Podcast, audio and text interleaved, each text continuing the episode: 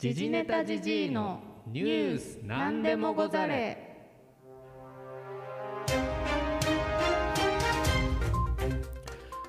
この番組は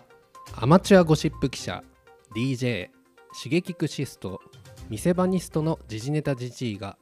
世をにぎわす芸能スポーツニュースを鈍い刃でねじ切る番組です、えーこんばんは中田久美です、えー先日のオリンピックではですねなかなか厳しい結果に終わってしまいまして、えーまあちょっと残念ではございましたえー元日本代表の竹下佳恵選手も女子バレーはちょっと厳しいんではないかということで知った激励の言葉もありました、えー同じ名字の中田翔、えーさんはちょっといろいろありましたがジャイアンツに決まったということですね、えー1から、まあ、0から頑張っていただきたいなと思う所存でございます、えー次期、えーえー女子バレーボール代表監督は誰になるかは私かどうかまだ決まっておりませんけれどもぜひバレーボールを今後ともですね応援していただければと思う所存でございます。このぐらいでいいですか？ジジネタさん。あはいありがとうございました。というわけで変わりました。時事ネタ時事のニュース何でもござるということですね。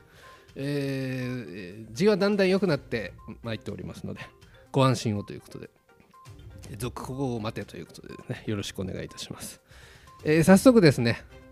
えースケートボードについてということですね。ちなみに私は乗ったことはありません。一回もないということで。ちょっと僕はバランス感覚もありませんので、えー乗ってしまうとですねちょっと大怪我して、えーこれ以上、えー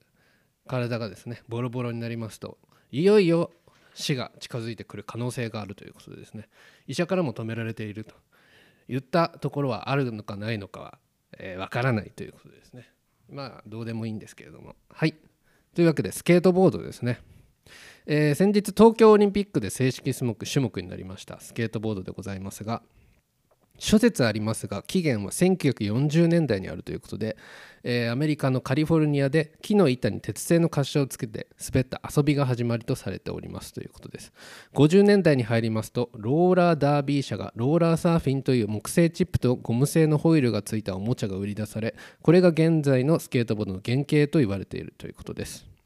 そして60年代に入りますとホイールの材質がゴムからウレタンに変わり滑走性能が飛躍的に向上していきます、えーこの頃から日本でもサーファーたちを中心に愛好者が激増して俗に言う第一次スケートボードブームが到来するということです。やはり、まあ、今でもそうなのかもしれませんけれどもサーフィンとかですね、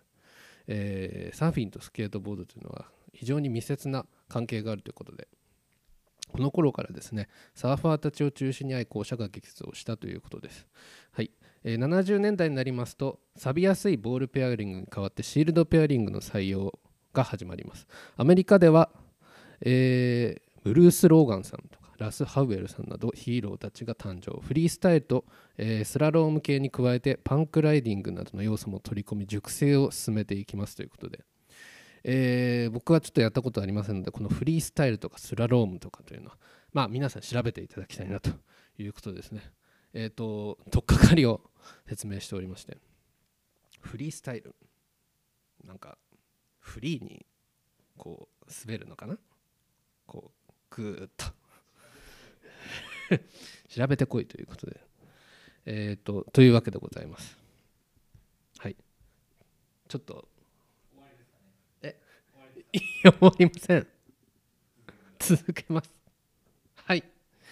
えー、とこの頃ですね技術革新によって先ほど、えーいろいろパーツに変化が出てくるということでございますが、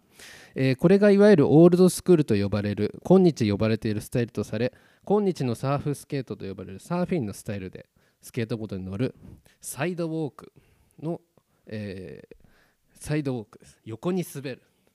横に滑るということですね。変身みたいな感じになっておりますが滑ってます。今日はですねスケートボードということでどんどん滑ってまいりますのでよろしくお願いいたします。はい。えー、とそして80年代に入っていわゆるトリックと呼ばれるさまざまな、えー技ですね。あのこう上がってギューンといってくるっと回るようなトリック。えーわかりますか？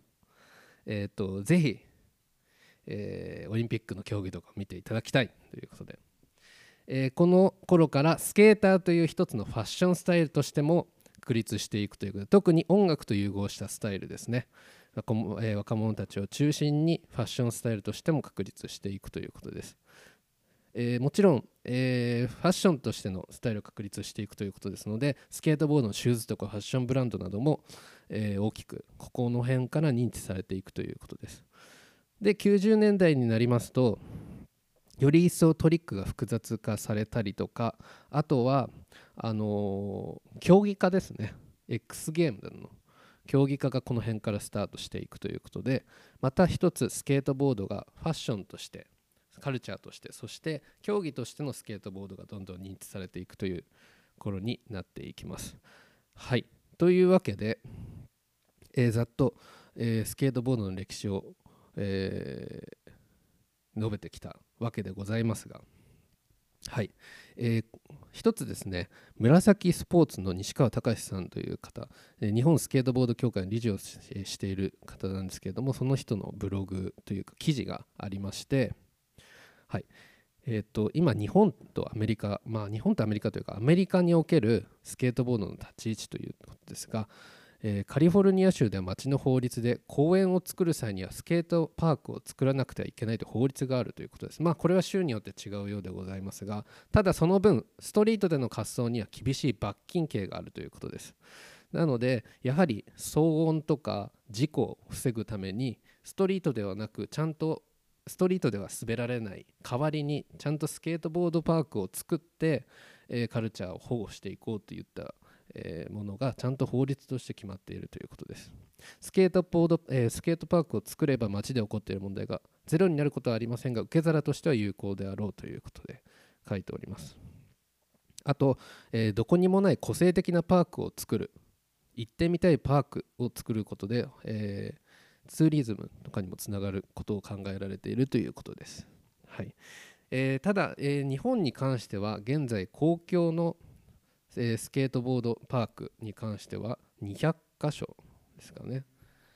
あるということですがまああのー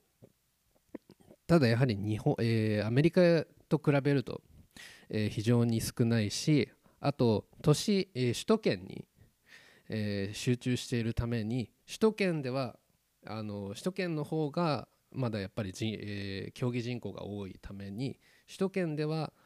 えー場所が多い。代わりに人数も多いために、えーすごい需要と供給のバランスが需要の方が高まっている。逆に、えー地方に関してはパークも少ないしかつ競技人口も少ないということでまだ首都圏中心の、まあ、ムーブメントというかカルチャーで収まっているところはあるのではないかということです。はい、ただやはり今回の東京オリンピックに、えーで、えー競技になったおかげでやはりボードの、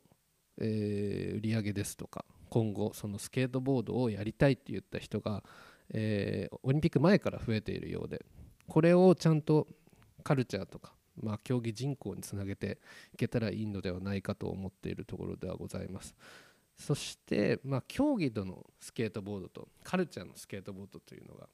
2つ軸があってカルチャーも含競技も、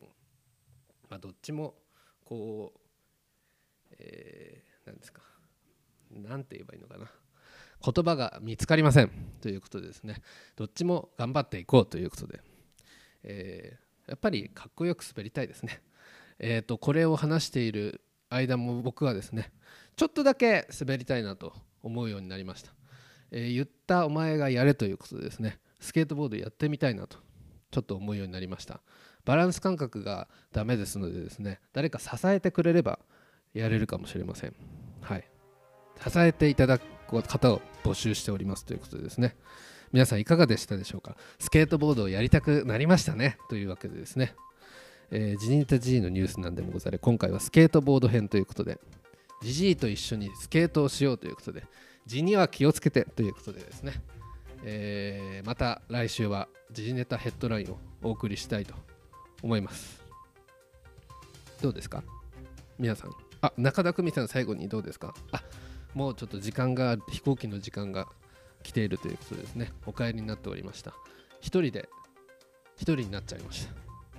た。なんかよくわかりませんが。あメールアドレスですね。は大事なことを忘れておりました。応援メッセージ、えーお見舞いメッセージをを募集しております。ggntgg.everything.gmail.com ですね。YouTube のコメントとかですね。それでもぜひお待ちしておりますのでなかなか来ないということでこれ別にフィルターがかかっているわけではないんですけどなかなか来ません。えっ、となかなかなかなか中田翔ということですね。えー、うまいということでよろしくお願いいたします。それではさようなら。